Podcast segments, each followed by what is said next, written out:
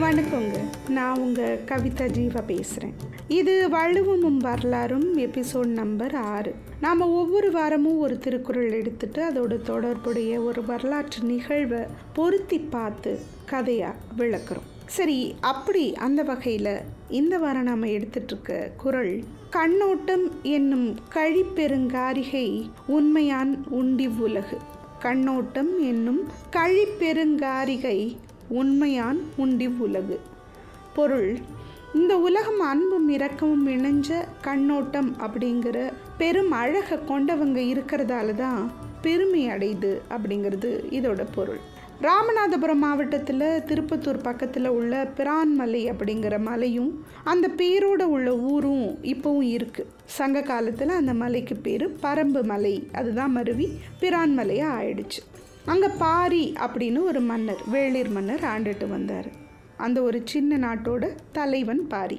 இவர் வேளிர் குலத்தை சேர்ந்தவர். இவர் ஆண்ட அந்த பரம்பு நாட்டில் முந்நூறு ஊர்கள் அடங்கி இருந்தது அந்த பரம்பு மலையில் எங்கே பார்த்தாலும் மரங்கள் அடர்ந்திருந்துச்சு. பலாமரங்கள் குலை குலையாக பழங்களோட காய்ச்சி தள்ளும். மரத்துக்கு மரம் தேன் கூடுகள் அடை அடையாக இருக்கும் மலை பாறைகளில் தேன் ஒழு வண்ண வண்ண பூக்கள் மலர்ந்திருக்கும். பாறை இடுக்குகளில் பல சுனைகள் தெளிந்த நீரை கொடுக்கும். இவ்வளவு வளமான பரம்பு மலையை ஆண்ட பாரி வீரம் நிறைந்தவன் பண்பாளன். தமிழ் மேலே கொள்ளை பிரியம் கொண்டவன். எல்லாத்துக்கும் மேலே கொடை கொடுக்கறதுல ஈடு இணை இல்லாதவன்.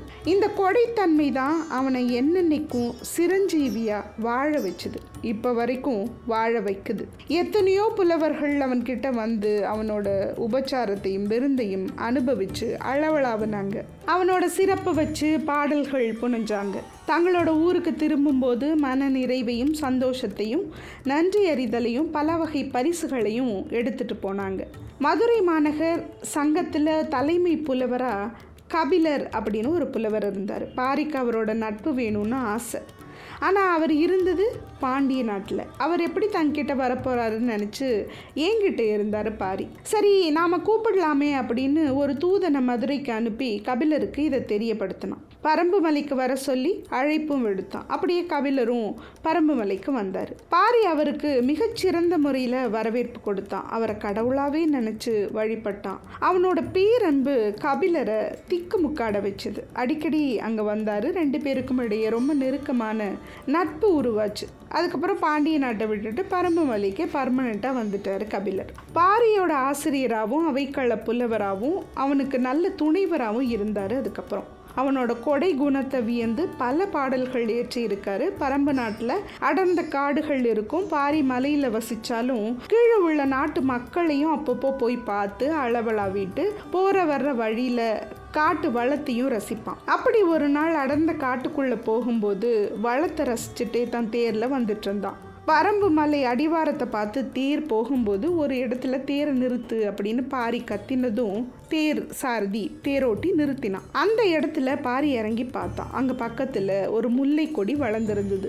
இளங்கொடி அது. கொத்து கொத்தா நிறைய அரும்புகள் இருந்தது. அத்தனையும் அன்னைக்கு மாலையில் சாயந்தரத்தில் மலர போகிற அரும்புகள். ஆனால் அது பற்றி படர ஒரு கொழுவோ கம்போ இல்லாமல் காற்றுல அலை கழிஞ்சிட்டு இருந்தது. அதை பார்க்கும்போது பாரிக்கு கண்ணில்லாத ஒரு மனுஷன் கால் தளர்ந்து எதையாவது கை பற்றிக்காதா அப்படின்னு தொழாவிற மாதிரி அது அசைகிற மாதிரி தெரிஞ்சுதான். அது காற்றுல ஒடிஞ்சு விழுந்து வாழ்வற்று போயிடுமோ அப்படின்னு பயம் வந்துதான் அவனுக்கு. அது அவனை பார்த்து எனக்கு ஏதாவது பற்றிக்க நீ தரமாட்டியா? அப்படின்னு கேட்குற மாதிரியே இருந்துதான். யாராவது பசினாலேயோ வறுமையினாலேயோ நோயாலேயோ தளர்றதை பார்த்தா அவன் மனசு பொறுக்காது. இதை பார்த்துக்கிட்டு அவன் சும்மா இருப்பான். அதை படர விட பக்கத்தில் ஒரு மரமும் இல்லை. அவன் மூளை ஒரு மூங்கில் அதுக்கு தேடி கொடுக்கலாமே அப்படின்னெல்லாம் வேலை செய்யவே இல்லை. டக்குன்னு தேர் குதிரைகளை அவிழ்த்து ஓட விட்டுட்டு தேரை இழுத்துட்டு வந்து கொடிக்கு பக்கத்தில் நிறுத்த பாகனை உத்தரவிட்டான். தானும் ஒரு கை கொடுத்தான்.